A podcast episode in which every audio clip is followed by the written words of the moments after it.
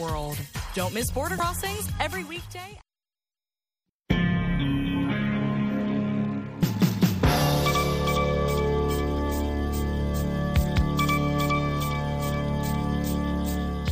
Ni saa saba mchana katika studio za Sauti ya Amerika, Washington DC, sawa na saa tatu usiku wa Afrika Mashariki.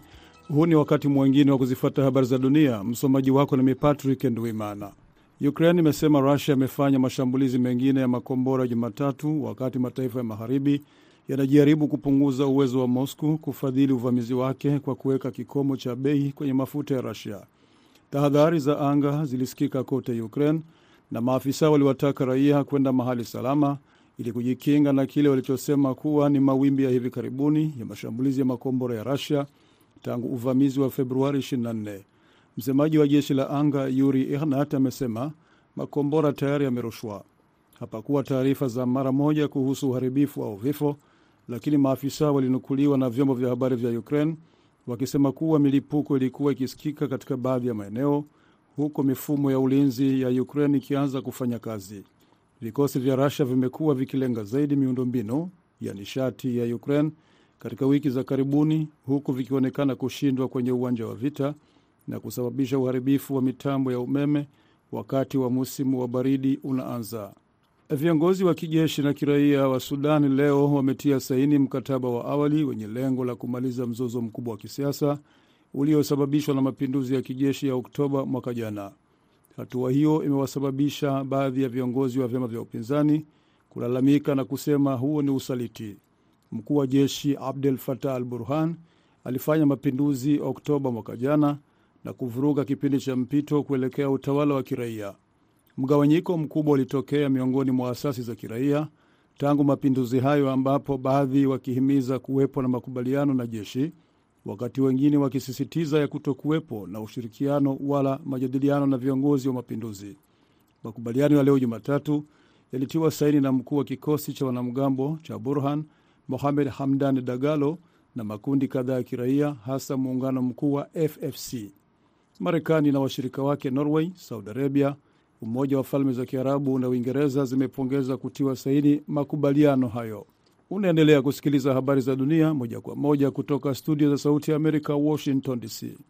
Katika tukio la nadra, maelfu ya mawakili wa Misri wamefanya maandamano leo Jumatatu kwenye makao makuu ya chama chao mjini Cairo. Wakili maarufu Tarek Al Awadi amesema baada ya maandamano madogo kufanyika Alhamisi, mawakili wamekusanyika tena kwa wingi Jumatatu kupinga mfumo mpya wa malipo kwa njia ya kielektroniki ulioanzishwa na wizara ya fedha, jambo la nadra katika nchi hiyo ambapo maandamano ya umma yamepigwa marufuku. Awadi ameiambia AFP kwamba mawakili wanatumia haki yao halali ya kupaza sauti dhidi ya mfumo wa malipo wa kielektroniki ambao wanasema utawaelemea kwa ada kubwa. Mfumo huo mpya ambao unalenga kuondoa mfumo mkubwa wa kiuchumi wa biashara isiyo rasmi unawataka wafanyabiashara wa tabaka zote kuanza kulipa kodi kwa njia ya kielektroniki. Viongozi wa ngazi ya juu wa chama tawala cha Afrika Kusini, African National Congress, wamekutana leo kujadili hatima ya Rais Cyril Ramaphosa anayekabiliwa na kashfa ya kukiuka mamlaka yake ya kikatiba. Mazungumzo hayo yanafanyika siku moja kabla ya bunge kupiga kura juu ya hoja ya ikiwa afunguliwe mashtaka au la. Ramaphosa amesisitiza mwishoni mwa wiki kwamba hatujiuzulu baada ya jopo maalum kuwasilisha ripoti inayomtuhumu kuficha wizi wa pesa taslimu kwenye shamba lake. Mstakabali wake wa kisiasa hivi sasa uko mashakani. Maafisa wa Afghanistani wamesema Jumatatu kwamba wamemkamata mfanyakazi wa kigeni wa kundi la wanamgambo la Islamic State kwa madai ya kutekeleza jaribio la mauaji la wiki iliyopita dhidi ya balozi wa Pakistani nchini Afghanistan ambalo halikufanikiwa. Msemaji wa Taliban Zabihullah Mujahid amedai katika taarifa akinukuu uchunguzi wa awali kwamba shambulio la bunduki la Ijumaa dhidi ya balozi wa Pakistani Ubaid ur Rahman ni zamani mjini Kabul lilipangwa kwa lengo la kuchochea mvutano na Islamabad. Mwisho wa habari za dunia kwa wakati huu, lakini hapa studio mnaendelea na mwenzangu Abdu Shakur Abud katika kipindi cha Kwa Undani. Patrick Nduimana na wageni nikiwatakia usiku mwema.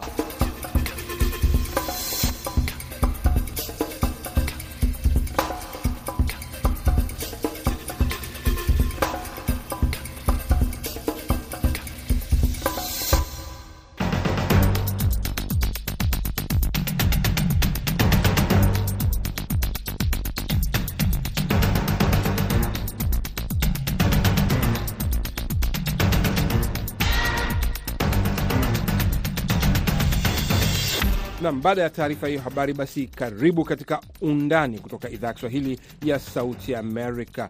Undani ni kipindi ambacho tunaangalia habari muhimu na masuala muhimu ya duniani kwa undani zaidi. Leo basi tunazungumzia juu ya malalamiko yaliyowasilishwa na waathiriwa wa ghasia za uchaguzi na baada ya uchaguzi wa 2020 visiwani Zanzibar, ambapo waathiriwa wanataka haki itendeke, na vilevile tunazungumzia juu ya hatma ya rais wa Afrika Kusini Cyril Ramaphosa kutokana na kashfa ya falafala. Basi ungana nami Abdu Shakur Abud hii leo katika Kwa Undani.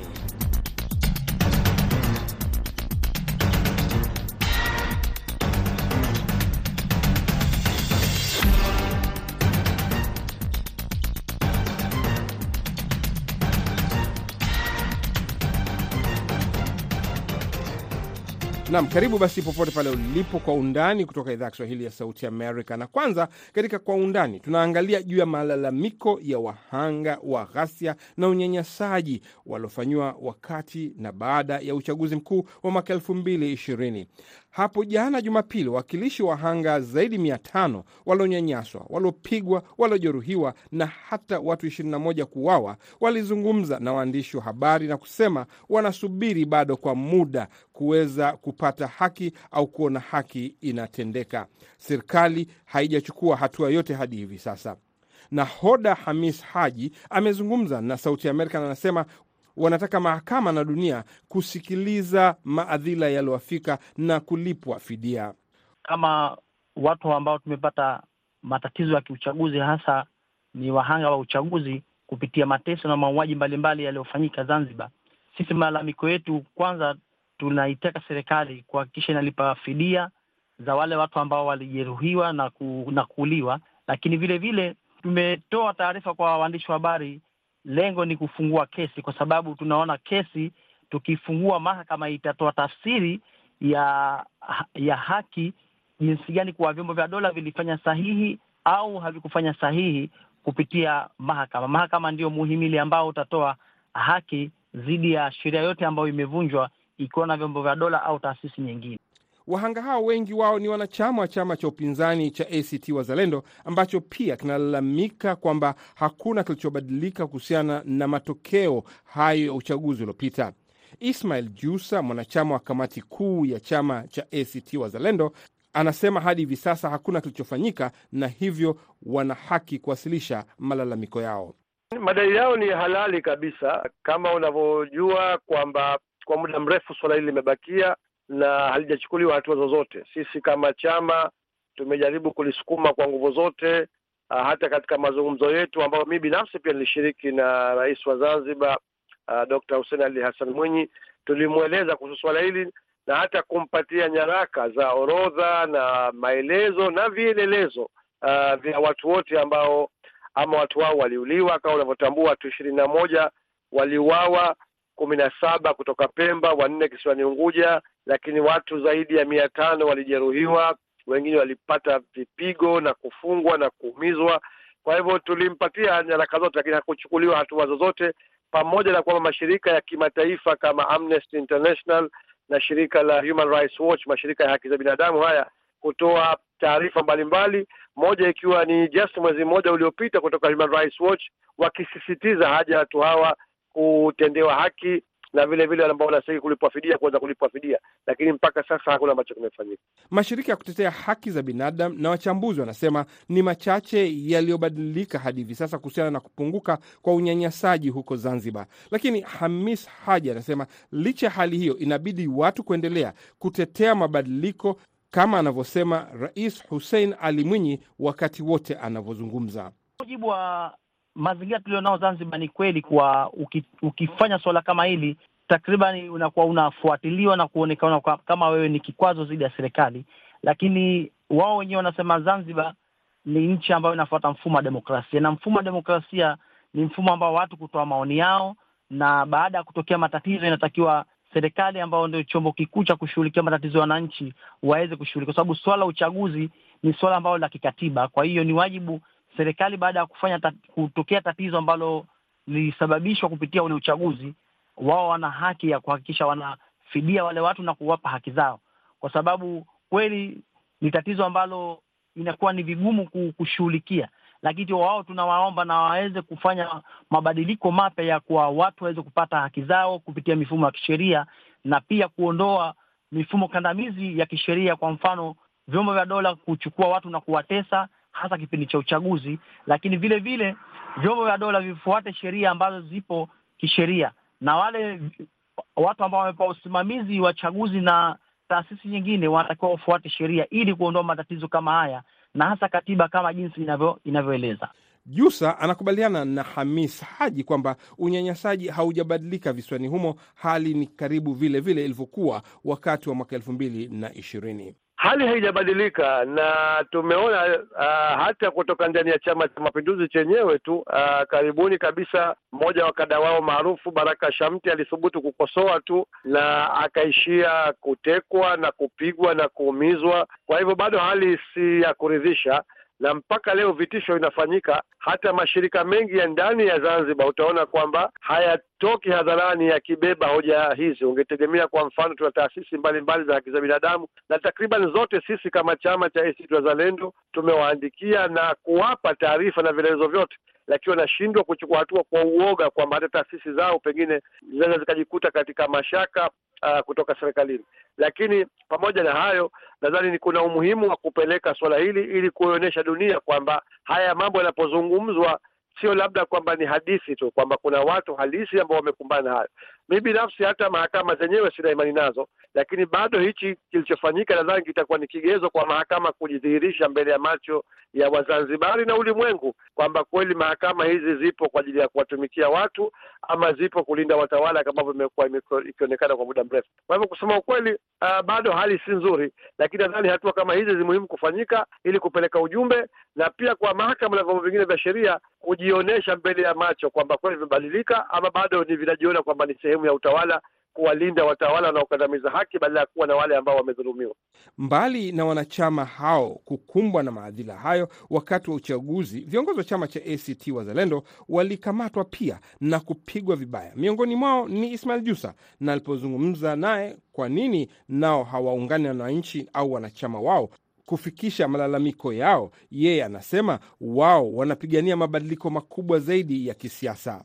Unajua, ukiwa kiongozi, mara nyingi tumezoea kubeba machungu na tukitambua kwamba ni sehemu ya ya gharama za mapambano. Kwa hivyo binafsi sisi hatukuwa, mimi binafsi kwa mfano, watu wengi sana walinisukuma juu ya haja ya kupeleka kesi mahakamani, lakini tuliamini kwamba wananchi wa kawaida ambao Uh, ni waathirika wakubwa walipaswa kuhudumiwa wao kwanza. Kwa hivyo sisi kama wanasiasa hatukuwa tumejitokeza, lakini wao kama wananchi wamesema kwamba imechukua muda mrefu, na kama tunavyotambua kwamba wengi wao hawa ni hali zao ni za chini kabisa, wame wameathirika pakubwa, wengine hata maisha yao yameathirika. Kwa hivyo sisi kama viongozi tumeona tu hatuna nafasi ya kujitanguliza mbele katika mambo haya, zaidi ni haki ya wananchi wetu ambao ndio tumekuwa tukiwatumikia na kuwaongoza katika masuala haya, na hili kama mnavyoona ilikuwa ni juhudi zao wenyewe baada ya kuona kwamba viongozi wao tumejitahidi sana kusukuma masuala haya, lakini hakupatiwa ufumbuzi, hayakupewa uzito. Ndio maana sasa wamejitokeza wenyewe kusimamia haki zao hizi. Utaratibu wa kisheria na mahakama huchukua muda mrefu, na hivyo imechukua miaka miwili sasa kabla ya hata hatua yoyote kuchukuliwa, licha ya juhudi za kufikisha malalamiko hayo, anasema Hamis Haji. Hata hivyo, anasema wanataka kuhakikisha kwamba malalamiko yao yanafika mbele ya umma na sheria hivi sasa. Hatua za mwanzo tumezifuatilia kwa sababu baada ya kuachiliwa watu kupitia ule uchaguzi na mateso, tukachukua hatua za kupeleka malalamiko katika maeneo mbalimbali. Kwa mfano, tulienda maeneo, kwa mfano ma, ma, katika maeneo ya ya serikali, hasa hasa kipindi kile cha wakati ma, marehemu Maalim Seif aliposema kuwa watu wanaingia kwenye serikali ya umoja wa kitaifa na wa, wa, wakatarajia malalamiko makubwa yakawasilishwa na na taasisi mbalimbali kwa watu wa, wapewe haki zao, lakini pia Maalim Seif aliwahi kusema kwa wanaingia wao kwenye serikali ya umoja wa kitaifa kwa lengo la watu kufidiwa au kuondoa kwanza zile kesi ambazo watu wamekuwa magerezani, lakini vile vile kuhusu yale matatizo ambayo ya kiuchaguzi, watu kupewa haki zao kwa sababu wamefanyiwa vitendo vya hujuma ambavyo viko kinyume na sheria. Sasa ni mambo gani yanayofanyika katika kiwango cha serikali na upinzani kuleta mabadiliko? Jusa anasema mazungumzo na juhudi zinaendelea kujaribu kuleta mabadiliko yanayohitajika.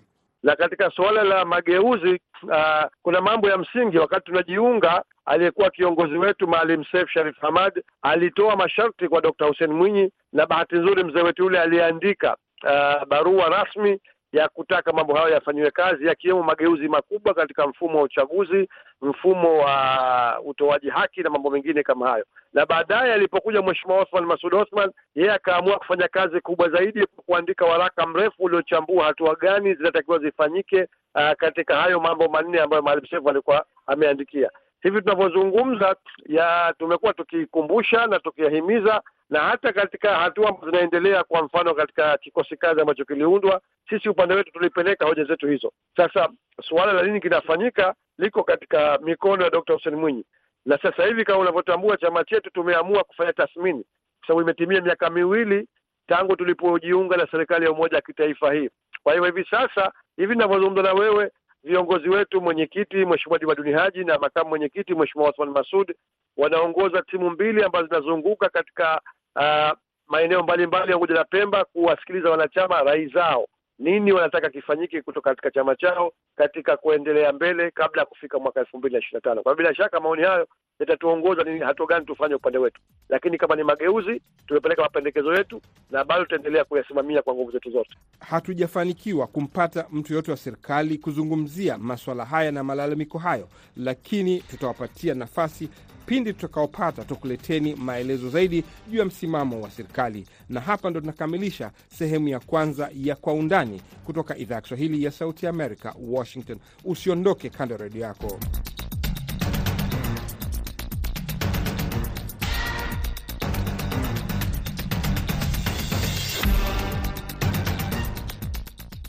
Unaendelea kusikiliza kipindi cha Kwa Undani kutoka idhaa ya Kiswahili ya Sauti Amerika. Mimi ni Abdu Shakur Abud. Katika makala yetu ya pili, tunatupia jicho msukosuko na mkumba rais wa Afrika Kusini Cyril Ramaphosa kuhusiana na kuficha wizi wa fedha taslimu za karibu mamilioni ya dola katika shamba lake na kujaribu kuficha tukio hilo ambalo hivi sasa limegeuka kwa kashfa falafala.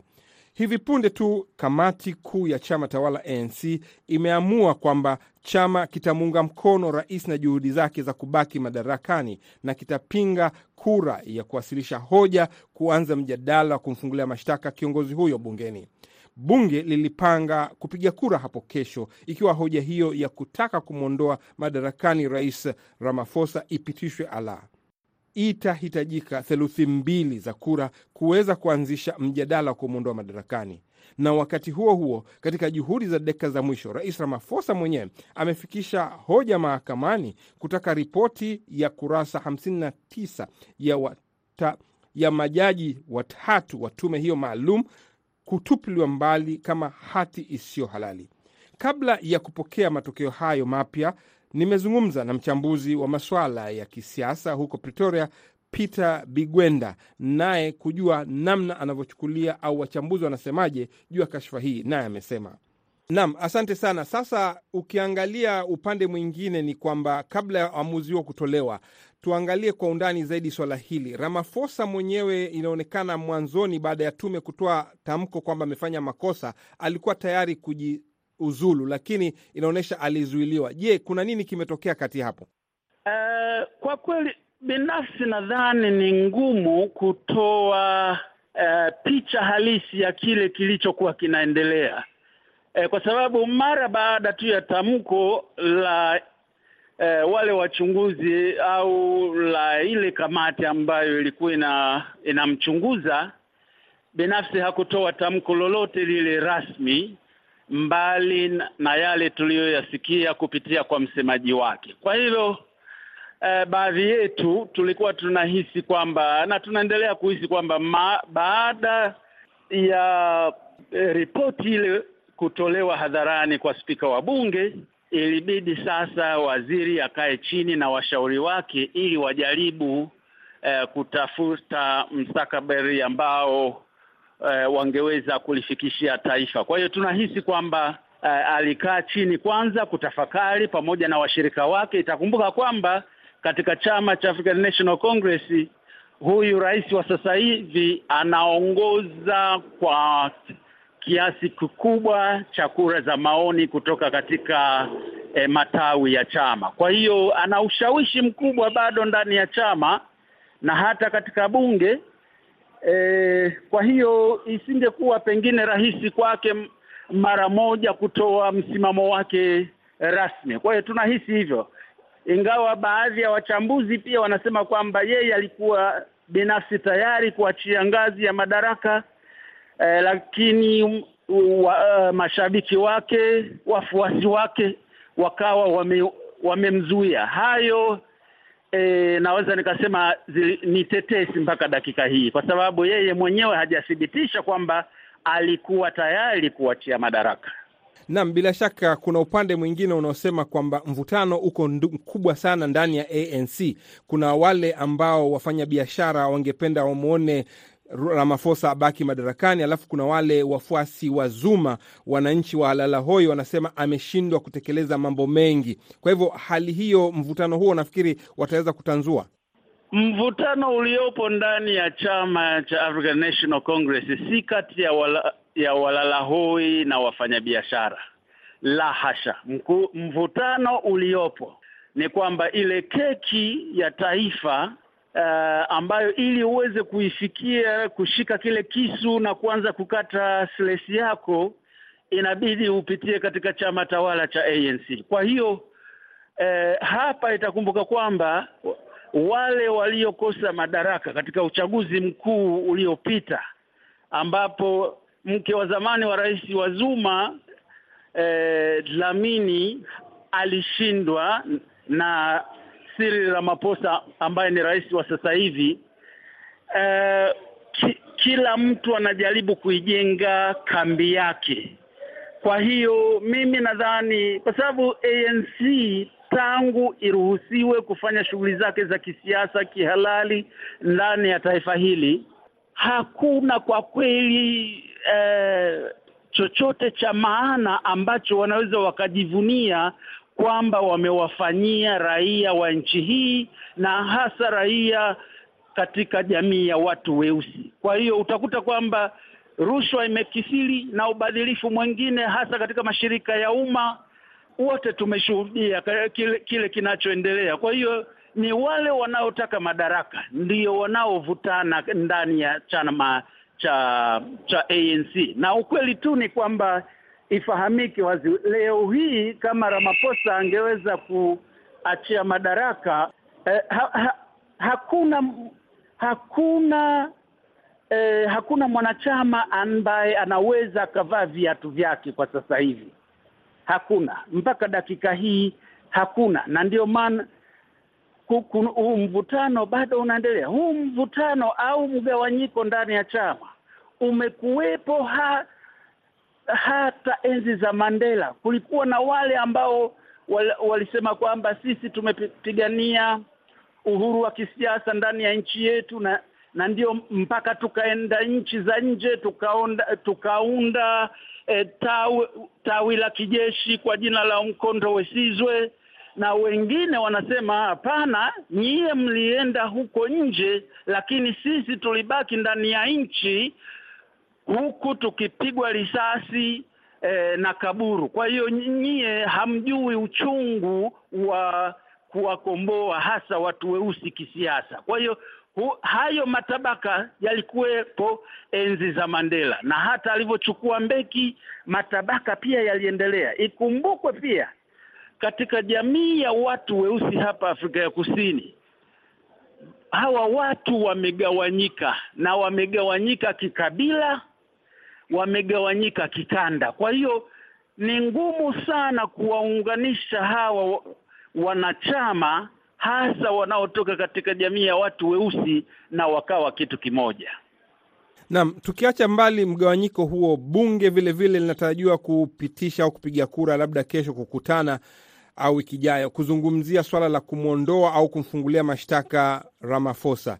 Kuna uwezekano wowote ya kwamba anaweza kushinda au kushindwa?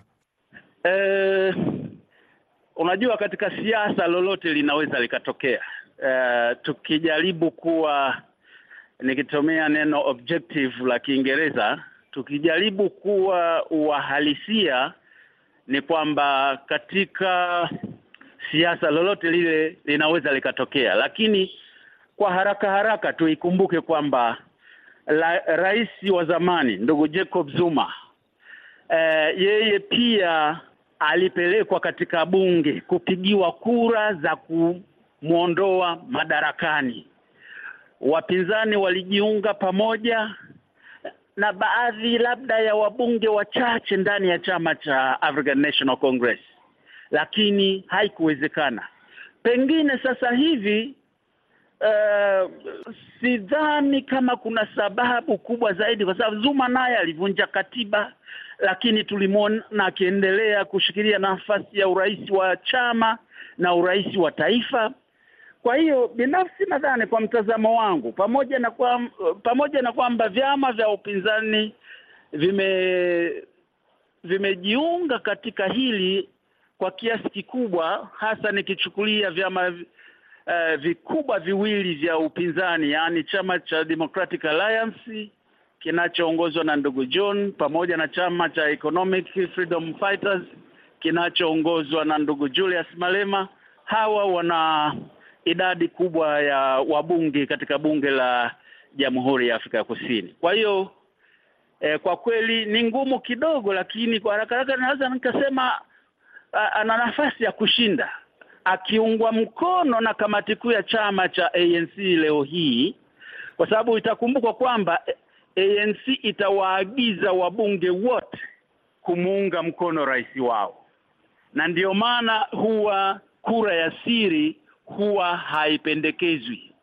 Wanapiga si, eh, kura ile wazi wazi I, ili wajue ni na, ni na, ni nani eh, yuko upande wa chama na ni nani anayepinga maagizo ya chama. Kwa hiyo wabunge hawapigi kura kulingana na hisia zao, kulingana labda na mat, na matakwa ya constituencies ambazo wanaziwakilisha. La hasha, wanapiga ile kura kulingana na agizo la kamati kuu au kulingana na agizo la chama. Huyu alikuwa Peter Bigwenda akizungumza na Sauti Amerika kutoka Pretoria juu ya swala la mkasa unaomkumba Rais Ramaphosa. Tunasubiri matokeo zaidi, tutakuleteni maelezo katika vipindi vyetu vingine. Basi hadi hapo ndo kukamilisha kipindi cha Kwa Undani kutoka Sauti Amerika. Mimi ni Abdu Shakur Abud nikukutakieni usiku mwema.